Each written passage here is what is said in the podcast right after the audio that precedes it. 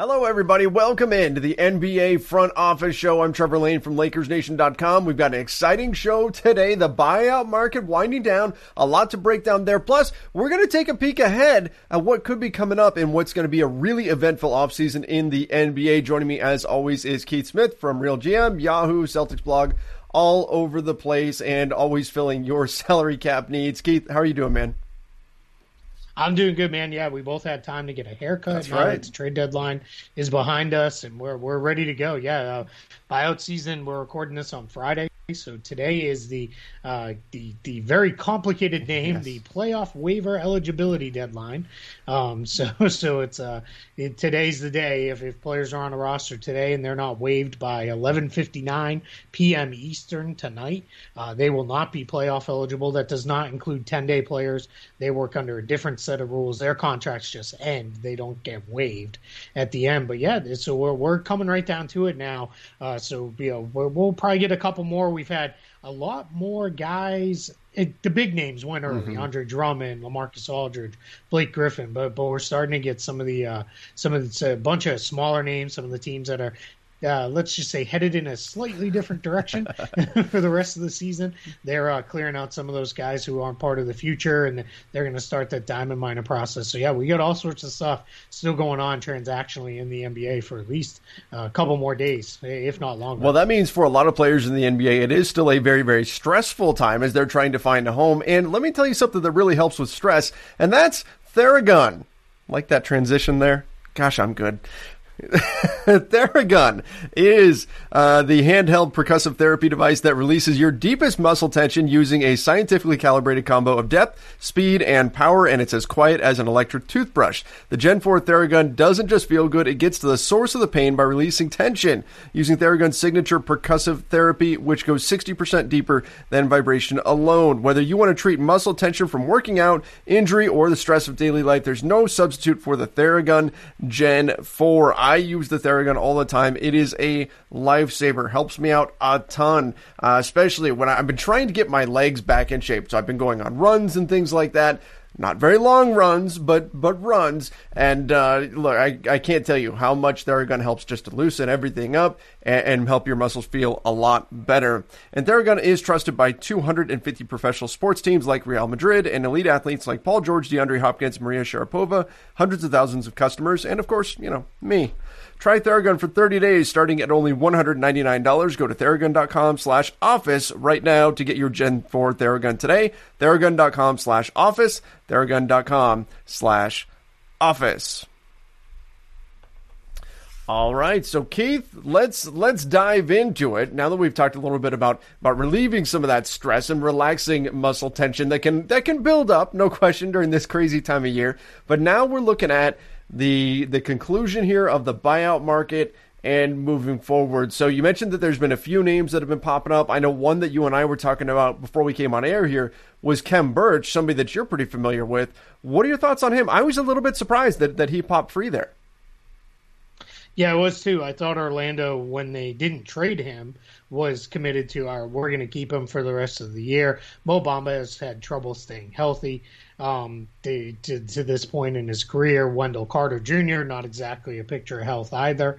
Uh, but the Magic clearly feel like, all right, we're going to get through with those two guys playing all the minutes they can. Birch is a guy that, that if he was still on the roster, Steve Clifford's going to play him and play him probably a lot. So this is just clearing that out, uh, making it easy. That this is the the old money ball, right? You can't play Carlos Pena tonight.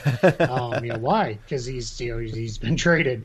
Um, so that's kind of kind of the situation. I really thought the Magic should have got a pick for Birch. I really thought they could have got at least a second rounder for him.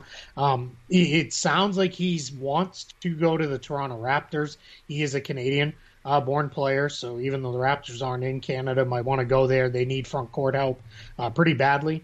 Um, he could really help them. Is you know crazy as it sounds too. They're not. Uh, they're still not dead in the water in the uh, Eastern Conference play-in race. They're, I think they're only like three games out. I'm pulling it up right now. Should have been better prepared, but yeah, but but I posited while while I pull up the standings here that somebody should have claimed Birch, you know, or should still claim Birch because he's still mm-hmm. on waivers uh, through the end of the day today. So that that was my thought was you know a team could claim him, a team like Philadelphia because you can use a trade exception to claim a player um, off of waivers, and I think he could really help Philly. I think he's actually better than Dwight Howard. Um, you know, so that that that would be a direction I would go. But it sounds like if he gets through, he's going to go to Toronto. And I just pulled it up. They're only three games behind the Bulls. Uh, for that final spot in the Eastern Conference play-in, so not completely No. out of it, But time's running you know, out, That doesn't look great either. Yeah, exactly. So that's that's the challenge there. But but look, uh, just to compare apples to apples here, like the the Kings, I know they only gave him a ten day contract, but they just picked up Damian Jones, who Lakers fans are pretty familiar with. Who, would you rather have Damian Jones or Khem Birch? I'd rather have Khem Okay. Birch. I, I think he's a better defender. I think he's a better rebounder. Um, offensively, he does have some ability to slide over and play the four.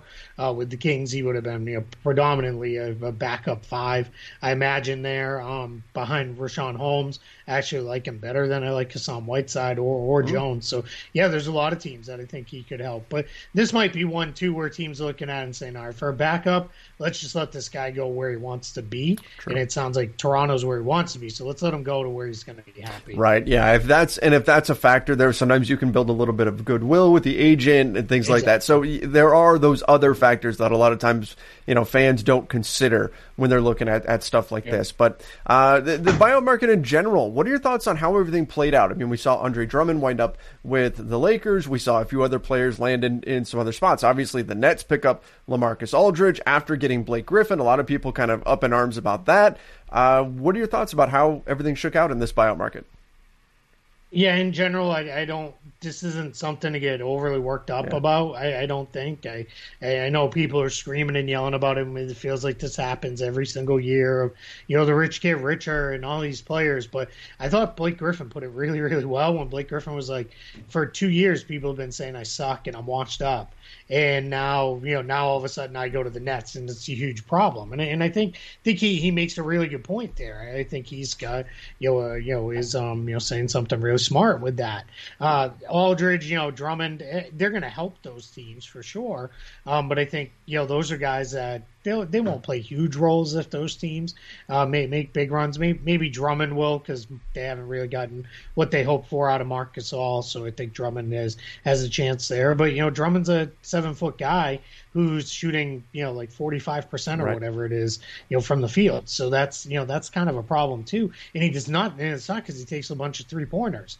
So I, I just um you know I think he gets a little overblown. But I think you know I think all these guys will help some. You know if nothing else, it's good to have depth um, at those positions. I think oddly enough, the guy who may end up being one of the better buyout additions might be Jeff Teague, who went to the Milwaukee Bucks uh, after they uh, did their their maneuvering to get PJ Tucker. Their their guard depth was kind of sapped there, and I think Teague's going to help them. He knows uh, Budenholzer's system, knows what he wants out of it. He was starting to play a little bit better with Boston before he was traded there. So so yeah, the, it's I I don't think any of these guys are going to swing the title odds um, one one way or another. If, if you know, I you know my feeling. I like the Lakers before they got Drummond. I don't really like them less with Drummond. It's you know to me that whole story's about Davis and James, and you know if they're they're not fully healthy, then you Yeah. know, we can call it anyway.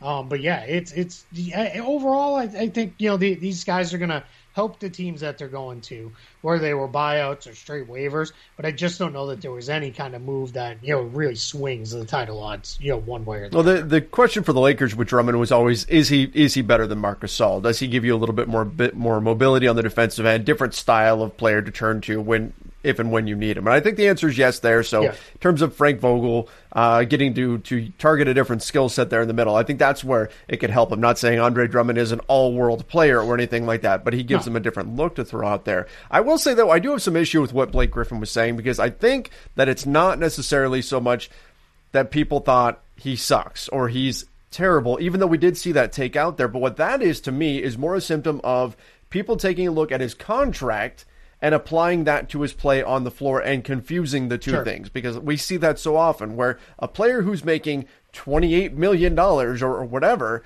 is going to be expected to do certain things on the floor. And if they aren't doing those mm-hmm. things, then, oh, they suck. They're terrible. However, if that player was making $5 million, they'd be seen in a very, very different light and people would be excited about them. And so that's where there's an understanding that, hey, Blake Griffin at his current salary, what he was at with Detroit, is not worth it and is a terrible player to have on your roster because he's chewing up so much cap space. On a veteran minimum, it's very very different. I think that's where people are are upset. They're like they just landed this talented player on a veteran minimum. Sure. Uh, so that's where where things fall. But I'll, I'll tell you this, Keith.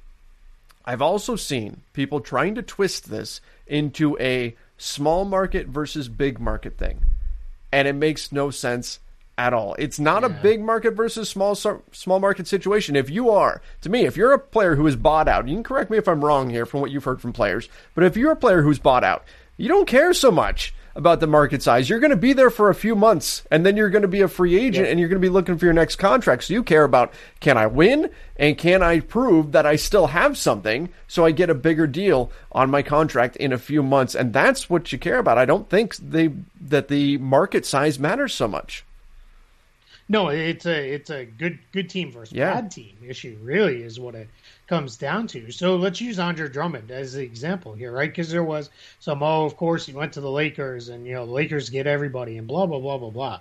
Well, all the Lakers could offer him was a rest of the season minimum contract, which every single in the te- team in the league could have offered him that same exact contract.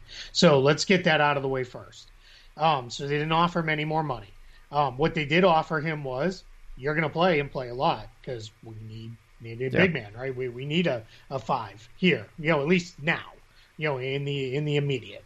Uh, the other thing they offered him is you're going to have a chance to win here, right? Because you know, assuming James and Davis are healthy, they're finals contenders. So those are the things that the players prioritize, right? If they could go somewhere and get five million because the team has a leftover exception or something like that, that changes things just sure. a little bit, right? Because you know sometimes guys will take a lot of money um, over necessary opportunity, but it's really about opportunity uh, more than anything else and the chance to win.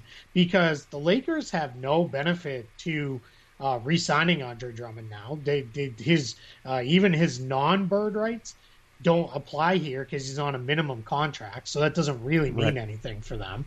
Um, there's nothing meaningful there. Um, they if they were going to re-sign him using the you know uh, mid-level exception, well, they could do that anyway. That that's not a, not a thing. So yeah, so it's about I want to win. I want to play in big games. I want to prove that you know I'm still you know valuable. And if I get a championship along the way, great. You know, and if if not, at least hopefully I showed people for that next deal yo, well, what I'm what I'm looking like. It's the, this is um a very different situation than when a small market player forces his way to a big yes. market via trade because that that changes all the dynamics, you know, in a big big way. But for the most part, with these types of situations, it's just about winning. You know, this year, you know, I get it. Brooklyn, the LA teams, they're winning, right? right? So of course they're going to get get these guys. But in past years, we've seen teams, you know, that that aren't you know, uh, you know, in the in the you know biggest markets in the league, get guys on the buyout market. The Thunder used to get sure. guys on the buyout market when they had Durant and Westbrook. That that was the thing that they did a handful of times. So yeah, I, I don't that one I don't buy in the slightest bit because because to your point, the best point you made, I think, of the whole thing was this, you're talking about a few months. These guys aren't picking a long term home here. Yeah, exactly. And like you said, Oklahoma City was getting guys, and you know, you know what a what a draw Oklahoma City is. How many people are just dying to get to OKC to go to go play basketball there? But uh, yeah, it, it, just it makes no no sense why that argument is even coming up. But uh, you know what? Looking at another guy, another I guess former Laker for a little bit anyway. You know him a little bit better though, Isaiah Thomas back in the NBA, yeah. I'm, and I'm happy for him. I'm glad to see that. But what do you what do you think about that whole situation? We've been hearing for a while. I IT's back. He's finally in shape again. He's he's been saying. Of course, we hear stuff like that a lot for guys from guys who want to get back in the league. But here he is. He's got his shot. What are your thoughts on that situation? Yeah, I, I, think one of the best things that happened when he played that first game afterwards, when he said, "I feel great. I feel like I could play another 20 mm-hmm. minutes mm-hmm. or whatever," and then he said, "I don't even need to ice my hip." Like to me that says everything you need to know right? Like he you know with, with the problems he had after leaving boston he just was not the same right. guy. Now he's still not the same guy because he's now you know he's 30 years old he's a smaller guard all those things but but he can still do some things. He can still get to his spots on the floor get some shots up. He's not shooting it great but that that can be one of those things where that comes with rhythm you know, in time and those kind of things. Because this is just such a even for a guy like him who's just catching on. um, you know, with the team. Like he hasn't been playing at NBA right. level games, of course. So yeah, I, am you know psyched he's back in the league. I hope he sticks. Um, or I hope he shows enough uh, with this stint with the Pelicans that either they keep him or another team says, you know what, hey, we, we now have a need for a scoring guard off the bench, and you know, come come here and help us out because yeah, I'm happy to see that. And you know, Demarcus Cousins, yep. same thing right? He's you know with the Clippers. I uh, I'm sure you're hoping he uh, you know does really well and scores a whole bunch and looks really great as the Clippers lose. That's exactly games. what um, I put out there on Twitter, Keith. As soon as he yeah. signed, I said I hope Boogie does phenomenal. I want to see him resuscitate his career. I want to see everything go great for him. And he loses a bunch of games. yep. but but right, but these are the guys I root for, right? These guys who they, they keep working at it, they mm-hmm. they keep going hard and all those things. And I, you know, Celtics fans for a while were, you know, why are we not getting anybody? Yeah. Why are we not going to get Demarcus Cousins? You know, what's going on with that? And my thing is, unless Cousins was really lining up to pick that Clipper spot, that says to me nobody necessarily really wanted him, right? Because he's been a free agent for a long, long mm-hmm. time. And you're right, and he got a ten day right? Compare that to a guy like Gorgui Dieng, got bought out, got signed for the rest of the season uh, with the San Antonio Spurs, and actually got a nice uh, little chunk of change. He got about a million dollars, um, so actually did pay him more than just the minimum. Or, or even Dewayne Dedmon, who signed just this week right. with the Miami Heat, was immediately signed for the rest of the season. Hasn't played all year long. Um, so th- those are the guys where, to me, that says Cousins is much more in a you got to prove it um, phase uh, right now. And for the Clippers, they're looking at it. My guess is from a standpoint of, all right, we just we still got to dance around this hard cap issue. We want to make sure before we commit for the rest of the year that you're really going to be able to be here, make it through, and a good fit with the team. So it wouldn't surprise me if that's how this goes down, and they they do sign him for the rest of the year because the money doesn't change in that case. But but yeah, but that that you know says to me you're not you're not immediately committing to this guy for the remainder of the season. So you mentioned Gorgui Dieng. So Lamarcus Aldridge out from San Antonio, Gorgui Dieng in. In your mind, is that a net negative move? Is that a net positive? I mean, what are what are your thoughts here on, on that swap? Yeah, it's probably uh, about a neutral. Um, it's a pretty good downgrade mm-hmm. offensively because mm-hmm. Aldridge he's shown with the Nets. You can still throw him the ball and expect him to get get a pretty good shot. Um, at times, I think I even said in you know one of our uh, prior episodes, he can still function as a hub on a second yeah. unit where you could run the offense through him, and uh, you know we're really um you know watch him do some stuff. Uh, interesting today, just on the side while we're talking about Aldridge, because I don't want to forget about it. Uh, there was news uh, that that it broke that maybe the Nets could consider um, a buyout for DeAndre Jordan and uh, that that was squashed today, and they were like, "Absolutely not, we're we're not doing mm-hmm. that." But but just kind of give you a sense of where things are at for them, you know, big man wise. Uh, Jordan hasn't been playing for them uh, over the last uh, about week and a half, two weeks. Um, he's really kind of taken a backseat um, there because they're they're they're starting and playing Aldridge um, a good amount, and then they're making sure Nic Claxton still plays. There, when they go small, they're running Griffin and Green at the five, and then you've got Durant coming back. So I think DeAndre Jordan's time in Brooklyn is as a you know functional major piece of their rotation is out. But yeah, um, to go back to your original question, I think Dieng's a much better defensive player. Yeah, um, he gives them a little bit of shot blocking off the bench behind Jakob Poeltl and those kind of things. But boy, that Spurs team they they really slipped in the standings now. They're they're behind Memphis.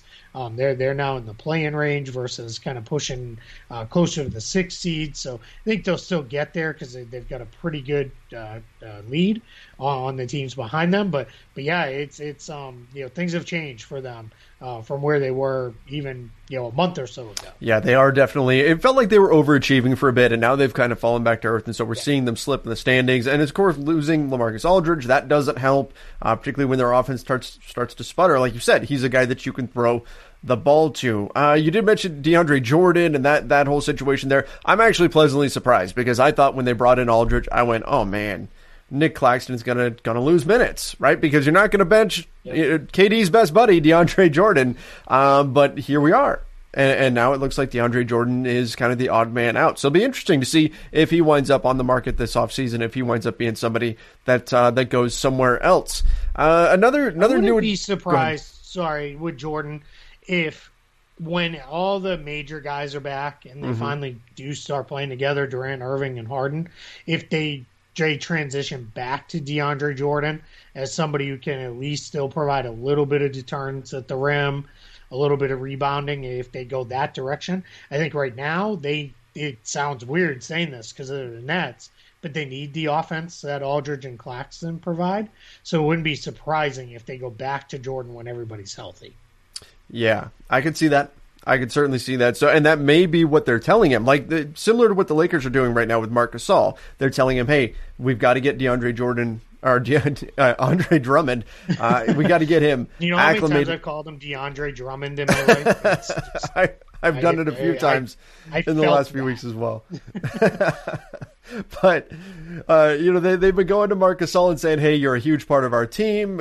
You're not playing right now. We're getting Drummond, you know, acclimated and everything, but we're, you're still a big part of us moving forward." I think that's probably a similar path that we're going to see DeAndre Jordan take, where they're going to be be trying to make sure that he knows that he's still part of this and that they may call on him here in the future. But um, I, another addition that I want to get into before we start looking ahead to the future, uh, the Lakers just picked up Ben McLemore. Uh, was bought out and uh, by the Houston Rockets. The Lakers needed a little bit of shooting. I know they were looking for a little bit more size on the wing. McLemore does not give them that at just six three. But what are your thoughts on on landing him? Can he be a bit of a floor spacer, which is what they've been looking for? Yeah, absolutely. I, and I, you know, there's one. He's he hasn't had a great year No. this year, but I think that's been, you know, it's again weird season. Plus, his role has been all over the place. He hasn't played consistently, um, you know, or saw consistent playing time. I guess is the better way to put that. So yeah, I think he absolutely can. He's a guy who. one thing he's done well in his NBA career is shoot the ball, um, and I think I think that's one that'll look better when LeBron is back and you can play him in lineups with LeBron, and he's just running open spaces on the floor. Uh, you know, he kind of becomes almost your replace your Quinn Cook replacement, right? Of hey, we we need somebody who can get some shots up, open up the floor a little bit. I wouldn't be surprised if he plays some you know good amount of his minutes with James and Davis, and really is you know it's focused on right, we got to spread this thing out. Um, teams have had decent success throwing zones at the Lakers at times if they've got the right guys. And I think McLemore is somebody you can have out there because he can be function as a zone buster. Um, so yeah, I, I don't I don't think he's going to be a huge part of the rotation because I, think Caldwell Pope offers you more two way ability. Um, he can play on both ends, and I think Matthews. What you can almost see there is if Matthews' shot isn't going down and you need some offense, you play McLemore. If you need defense, you play Matthews. But but it's you know it's a good addition, especially since it really costs them next to nothing. Well, and I, I don't know if you saw, but in the Lakers loss to the Heat uh, last night, they were down so many players. I mean, it was you know LeBron, Yeah. Anthony Davis, Kyle Kuzma, Talen Horton Tucker, and then Alex Caruso got hurt, and so Ben McLemore was pretty much had just showed up. They they kind of just gone over a few things with him, like, hey, Yeah. here's the basic idea of our offense, here's the basic our de- idea of our defense, and oh, you're in, go. yeah, look, And they threw him out there. His his first three, he missed it by about three feet. Uh, but but otherwise, he did a few a few decent things out there, and so we'll keep an eye on him and see what he can do in terms of uh, just being that floor spacer. Again, you mentioned he hasn't shot well this season, but I do wonder how much of that is just the Rockets have been kind of a dumpster fire this year, so maybe that's Yeah. part of that. Yeah, and I think for shooters, the most important thing remains playing regularly, right? Mm-hmm. That that they're part of a rotation. Uh, it can be really hard on a shooter when it's you know, hey, go in there and make shots for us, and it's like the guy's you know he's played ten minutes over the last two weeks.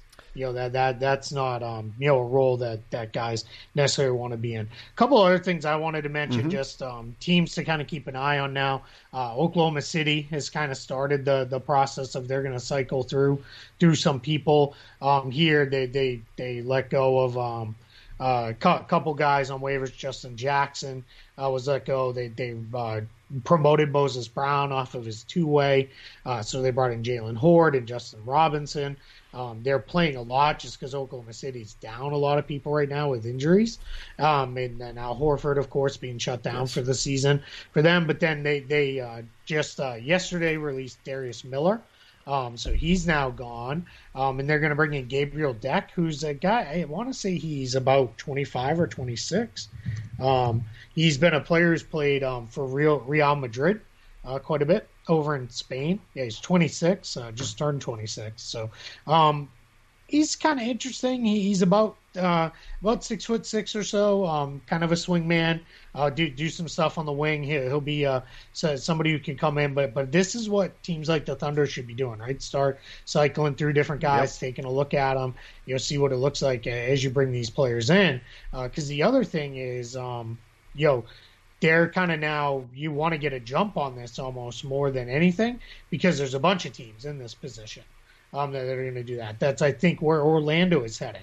Is they waived Khem Birch. They they're gonna. Um, it sounds like they're gonna bring in uh, Donta Hall um, for or Donta Hall from. Um, he played with the Nets at the end of last mm-hmm. season. Athletic big man. Take a look at him. Um, they, they they signed Devin Cannady to a uh, to a um, to a ten day contract. Uh, another point guard, so they're going to bring in a guy like him. There, the Warriors brought in Gary Payton, uh, Gary Payton the second, that is, no, not his dad. Um, that'd be funny. Um, but yeah, so you're starting to see some of these teams um, that are with, maybe with an eye on the future. The Rockets claimed Daquan Jeffries after the Kings waived him, so you're going to start to see those kind of things uh, go on there. So that's just something to keep an eye on with those teams. Um, and, and before anybody you know screams and yells of like, who cares? These guys can't play anybody this is exactly how the Brooklyn Nets found Spencer Dinwiddie and Joe Harris yep. when they started cycling through guys um, as they were kind of rebuilding that thing. So it's I call it the diamond mining process. You just bring, bring some guys in. If they're good, great. If not, let them go and bring in the next guy and just keep going until you find somebody who's like, "Well, wait a minute, this guy just needed an opportunity and he finally pops." Sure. I mean, you look at you know what Robert Covington, right? Was was yep. one of those type type of guys. Um, yep. There's a there's a number of players, Christian Wood, um, that that would kind of fit into into that mold. Where look, the hit rate on a, on these moves is going to be extremely low.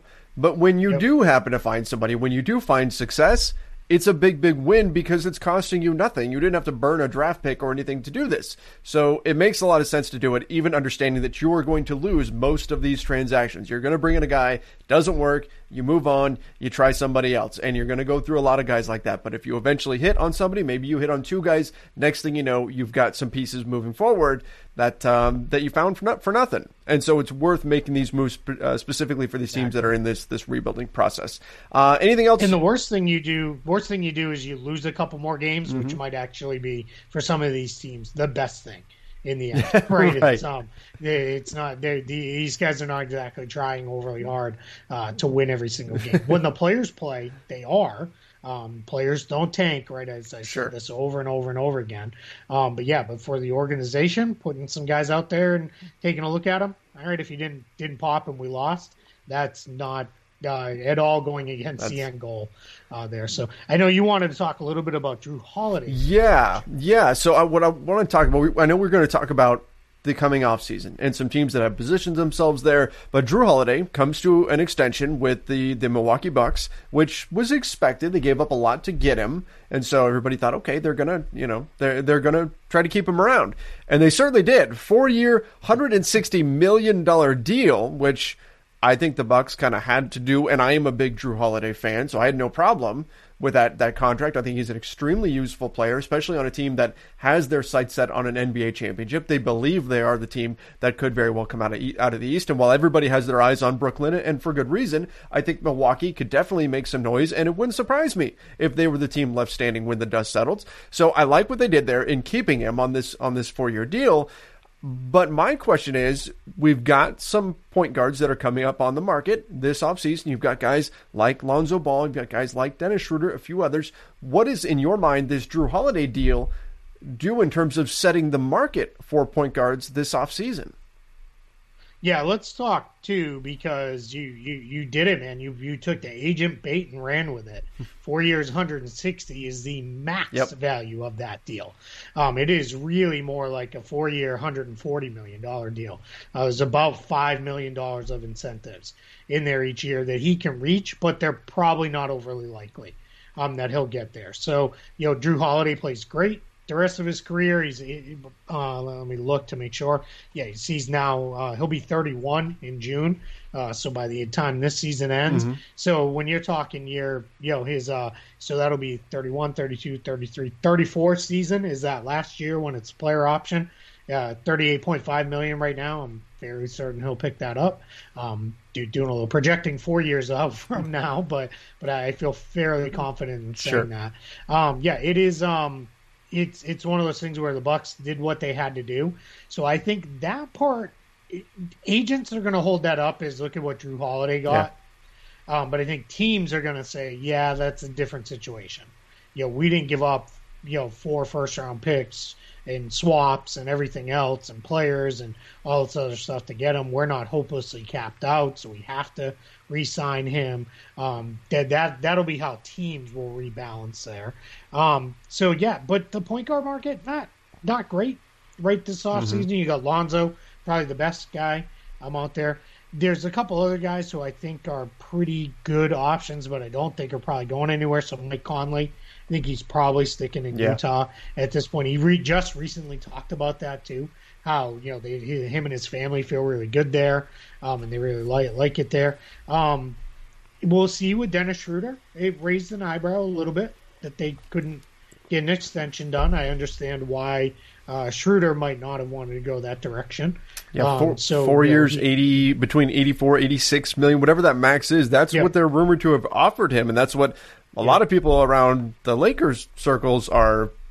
I mean, their jaws are dropping right now, shocked that he would turn that down. They can't believe that there might be more out there. What do you think? Is there? Do you think there really would be more than 21 million a year for Schroeder out there on the market? Yeah, it's weird, right? Because so let's get into that part of it too. Because for for that to be there, you have to have a team willing to give him Right. that, right? So where I think what he can bet on is all right. The rest of this this regular season, I'm kind of the guy, right? Because because who knows when James and Davis are back? And then if I can have a really big playoffs and you know lead us, not lead us, but you know what I mean. I'm a big part of us making a finals run and making another title run. Then I think everything starts to change, right? But when you look at the teams that need a point guard, um, right now, there's not really not that many, right? Yeah. The league is probably as deep in good point guards that is as as it has been. Um, and the teams with cap space, other than the Knicks, and I'm not sure that's the direction they want to go.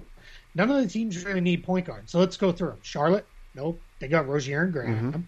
You know, Graham they'll have to resign. You've got LaMelo, um, who in the end, you know, in the end is going to be a point guard. Yep. Um, Dallas, nope, Luka is your main guy, and Schroeder's not a great fit playing with him. Uh, the Knicks I talked about. All right, so the Knicks do need a point guard, but So maybe. is that really the way you want to go with a 28 year old guy with your you know kind of youngish core? Eh, maybe. May- Maybe the Knicks City? of No. the Knicks of a year or two ago, but Yeah, the way the sure, Knicks have been behaving sure. this year, I'd, I'd say no. Yep. Uh, Oklahoma City. No, you've got you've got uh, Shai and you've got uh, uh, Theo Maledon. Uh, San Antonio. No, they've got guards coming out their ears. And then Toronto. Yeah, maybe ish. I'm guessing if Lowry leaves, they're just going to roll with Fred VanVleet at that position, and they'll go with more size on the court. So that's to me where it gets a little all right.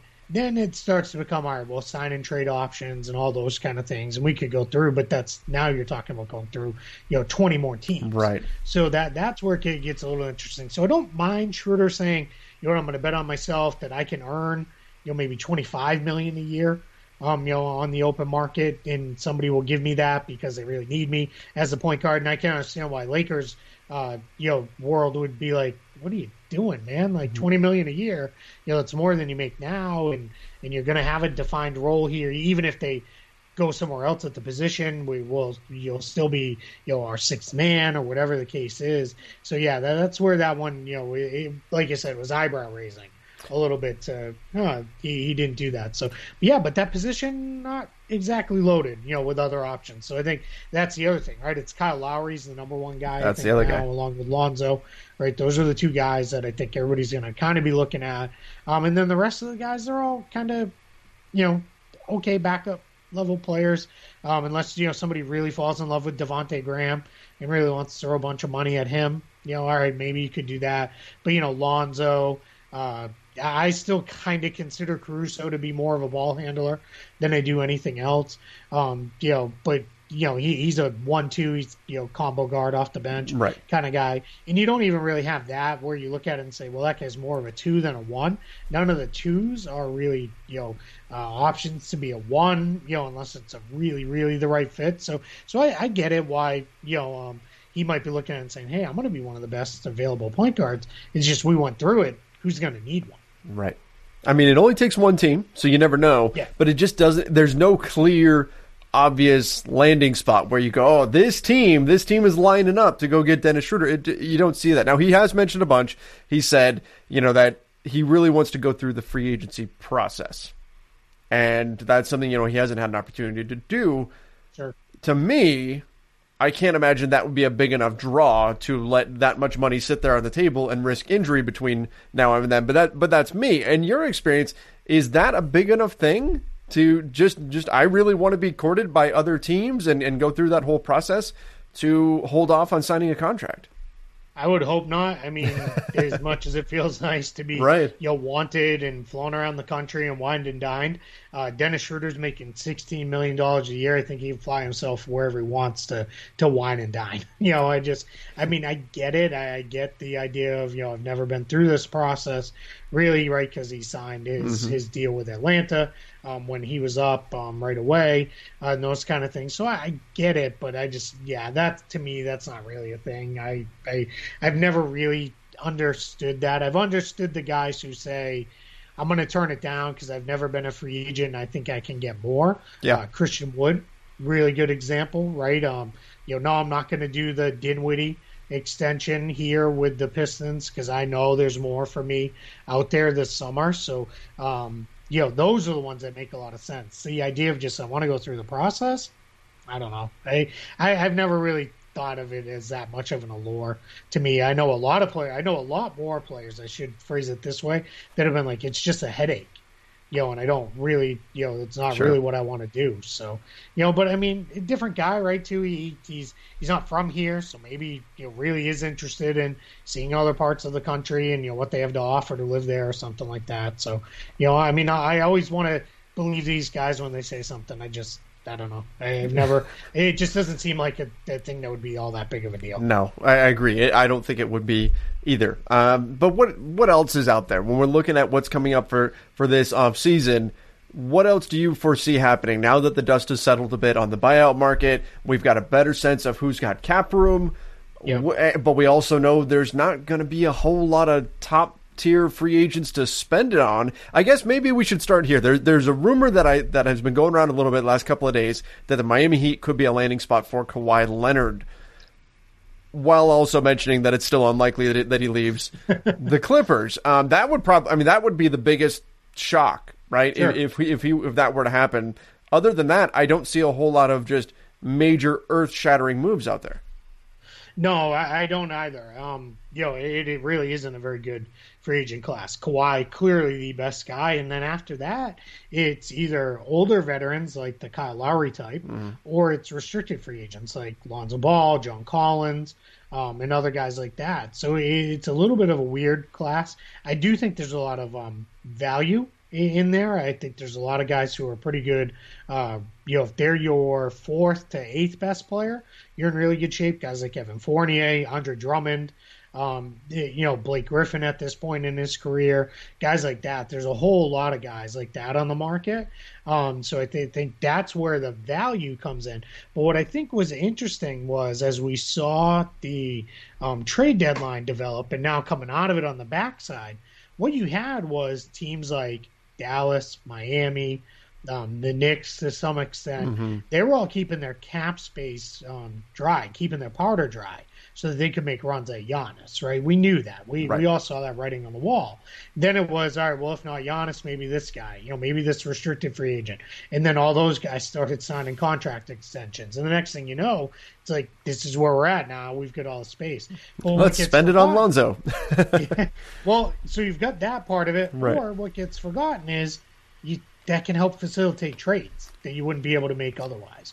Right. So I look at a team like the Knicks with 53 million in cap space. Mhm. Even if they don't go off and do something where they sign free agents, that's a lot of money where you could go take on a player via trade that you wouldn't be able to get otherwise. You know, you could go trade for a thirty million dollar player that you know another team has to send contracts back and all this other stuff, and the Knicks could be like, "Hey, you want to do the whole thing Boston did and create a giant trade exception and all this other stuff? Like, let's go because we've got this." So, so just to give give a little bit of a picture, um, and some teams made some interesting moves that that take them now, for me, in a different direction uh, at the deadline. But you've got the I project the Knicks with fifty three point two million to have the most the Thunder right behind them, 51.4 million.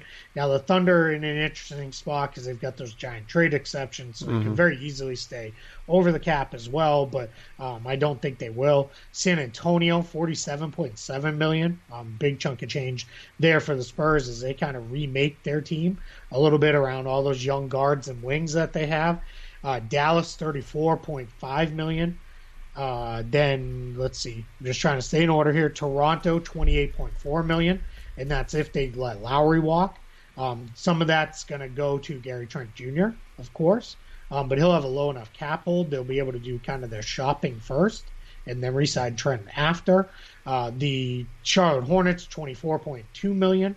And then you get into teams that could be kind of swing teams that could either stay over or they could go under. So you get the Detroit Pistons could get it get to about 13.9 million. The Cavs could get under with a couple of moves if they really wanted to go that route. Um, so not a ton of teams with cap space. Um, teams though that are interesting: Charlotte, mm-hmm. New York, that are playing better. San Antonio, I could see a guy kind of saying, all right, I can go there and be the guy to put this group over the top. Uh, the Thunder, they've got all those interesting younger pieces, uh, five million draft picks you know are going to be packaged together in trades at some point going forward. Um, and then the one team that is really, really interesting to me is the Memphis Grizzlies because they are sitting on a $13 million team option for Justice Winslow. If they they exercise that, they stay over the cap.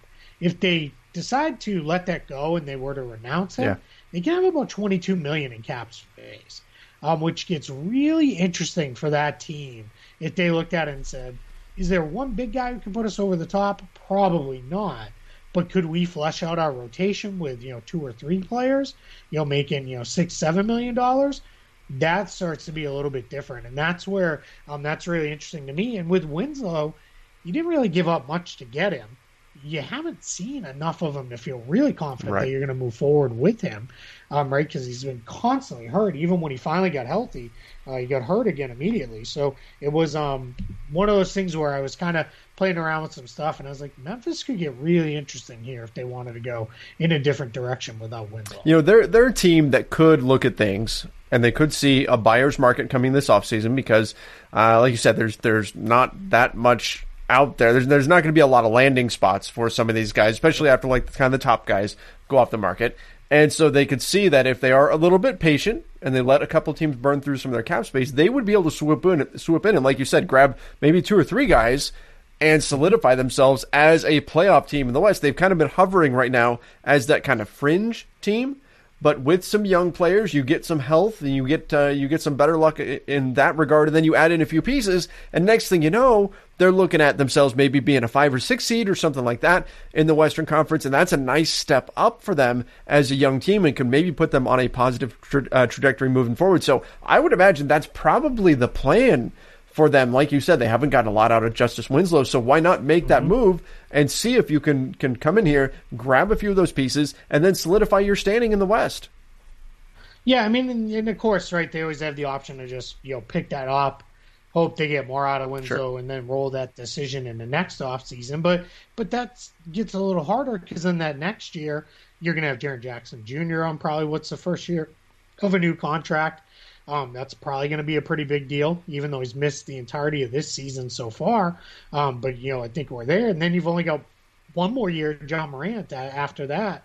Um, on the rookie scale. So you're really starting to get into a point where, all right, if we're going to put these pieces around these guys, we got to do it now because once those guys get too expensive, you can't do it later. And, and one, thing, too, Memphis has won four in a row here. They are now only two games behind Dallas for 7th mm-hmm. and only three games behind Portland for sixth.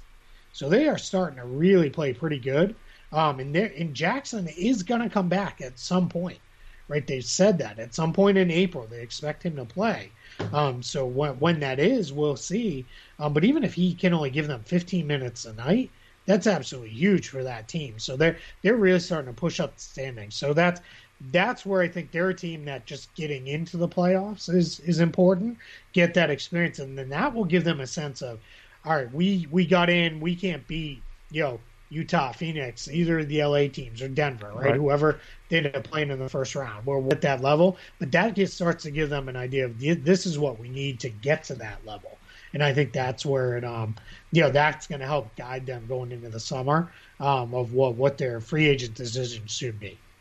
All right, Keith, I've got one more to hit you with here, and this is a name that I am very curious about to see what happens with him this offseason, and that is DeMar DeRozan with the San Antonio Spurs.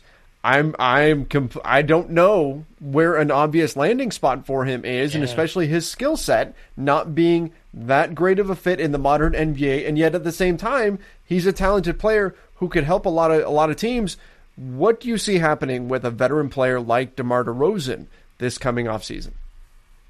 Yeah, what's been really interesting, and this really kind of came right out of the, the bubble last year, is mm-hmm. the Spurs rebuilt themselves where they didn't have Aldridge and those guys, and they they built themselves around DeRozan as kind of this playmaking, almost pseudo power forward. Yeah. Right, where we're going to run offense through you, we're going to do all this stuff.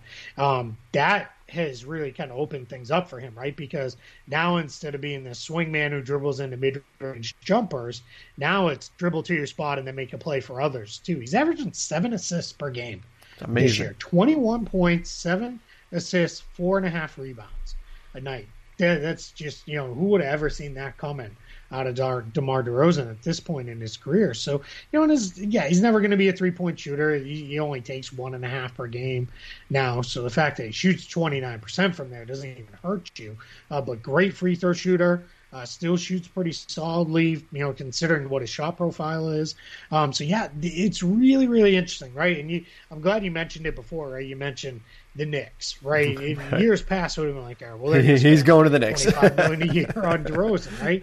Um, I think with DeRozan, it almost doesn't matter if one of these teams goes and gets him, um, because I think what can really help.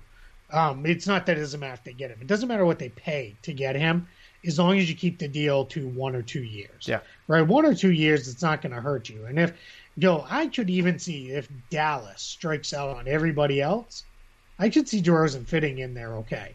Right. Because you've got enough guys who shoot from deep and Luka and Porzingis and a lot of the other players on that roster. I think you could have DeRozan kind of put him in there and say, all right, do your thing as a playmaker and uh, secondary attack guy and those kind of things around Luka, and that could really um you know help them, you know, move things forward there with another guy because we saw that happen to them last year in the playoffs, and I think we're unfortunately going to see a similar story when a playoff defense has to is able to focus everything on Luka.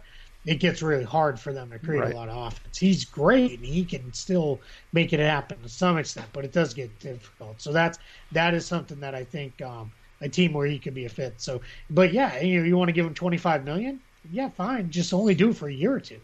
You know, and I think DeRozan could honestly make himself a good chunk of change the rest of his career if he's willing to do things like that. I also wonder if maybe the Spurs are like, hey, you want to finish it out here now? Just run it back. You know, we'll give you, you know, yeah, we'll give you twenty eight million on a on the first year of a descending contract over the next few years because he really has he's adapted his game into this playmaking four type of role. He's really become an, an interesting, you know, good player for them. That that's an interesting idea with him just staying with the Spurs because it, it's it's felt like a split has been coming for a couple of years yeah. now between DeRozan and the Spurs. and you wonder if they get to the offseason and both sides, DeRozan and the Spurs, kind of look around and go, well, we don't really have any better options, so and they and they just they both settle and, and decide to uh, decide to stay together. I wonder if that's going to be the case. I think my my prediction, Keith, is is this. I can't say a specific team that he's going to go to.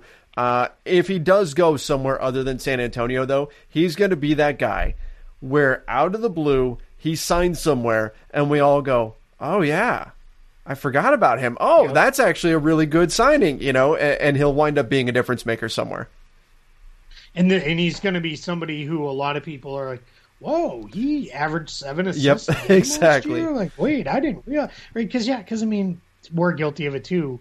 a lot of people don't watch the Spurs. No. Right? It's there's been you know there's this, still this hangover from 20 years of seeing them, and it's like God, they're so boring. I never really personally thought that. I thought they were fun yeah. um, to watch, just the way they move the ball and play defense. But it's their announce yeah, crew. Well, they're, they're tough. that is true. Um, I, I, generally pick the other feed on yep. DirecTV. Um, but it's uh, but yeah, I, so I get it. But yeah, you're right. People are going to be like, oh, and I think we're going to get a lot of like that much for DeMar DeRozan. Then sure. then you're going to have some of those same people be like, well, actually, I looked at the fit, and I looked at his numbers. That's not as bad as I thought. Right? That that'll be uh, well, one of the things I think we'll hear. Uh, the last thing I'll say on him too is it'd be kind of cool if him and Kyle Lowry teamed up somewhere. Yeah you know, we're, we're, we're together again. I think that would be a lot of fun. Yeah, yeah, that, that certainly would be. I like that idea too. Well, look, eh, the the big names may not be out there unless Kawhi Leonard goes and jumps to Miami. I'm just, I'm just going to speak that into existence, Keith. um, but the, yeah, I can see why you would like that. Yeah, it wouldn't make me sad. So the uh, there aren't a lot of big names out there on the market, but I still think there's going to be some interesting moves this offseason. And a lot of teams have set themselves up with what they've done over the last month or so to prepare for the offseason, as well as the teams that have prepared by adding pieces and, and moving things around in order to get ready for the NBA playoffs coming up. So, a lot of stuff going on in the NBA still. And of course, Keith, we've got a ton to break down as we start getting ready for the playoffs, which, believe it or not, are now what, a little over a month away? Like, how is, yeah. how is this possible? This season is flying crazy. by right now. It's crazy. Yeah. Yeah, and we get the play in, you know, co- yep. coming up too. It's yeah, it's nuts. Yeah, what it's a month from next week. That's right. Right, so I think we're about five weeks out from the season wrapping up. Season normally ends on a Wednesday, then the playoffs open uh, that weekend. This year, the regular season ends on a Sunday. Then there's a day off or two, and then you get the play-in uh, process will play out. Um, the the three game play-in uh, tournament there, and then then we'll get into the um, yeah, and then right into the playoffs on that weekend. So yeah, it's gonna be it's gonna be crazy, and it's gonna be honest before we know where it's like, man, the season at times is even though it's been a short season, there's been times where it's felt like the season is just mm-hmm. kind of it's been just, a grind. Like we're just grinding to the playoffs. You know, and, and um, but yeah, but once it's here, it's gonna it's gonna be like, how did this happen? You know, exactly. How did we get here? Yep, yep. It's like the end of a school year, right? Those last those last couple of months, you're like, oh my god, I'm never going to get there, and then the final three weeks like go by lightning fast. Yep. It's just it's the way it goes. and if you're on the teacher side, it's like, holy crap, I got to do all this stuff to close out the year. And if you're on the student side, it's like, how am I got to get those grades up. Any extra credit? yep. on the last day, Mr. Lane, what can I what can I do to bring my grade up? Well, you could have turned in your work six weeks ago, but six weeks ago, six months ago. Exactly. Yeah. Whatever. All right, everybody. Thanks for thanks for joining us. Let us know what you think in the comments down below if you're watching over on the Lakers Nation YouTube channel. Don't forget, make sure you do subscribe and turn on those notifications. If you're listening to the podcast version over on the NBA Front Office show feed on uh, Apple Podcasts, Spotify, wherever, make sure you rate, review, and subscribe. We do appreciate those five star reviews. Keith, good time as always, man. Let's do this again next week. Absolutely, yeah. Looking forward to it. All right, guys. Till then, stay safe and see you.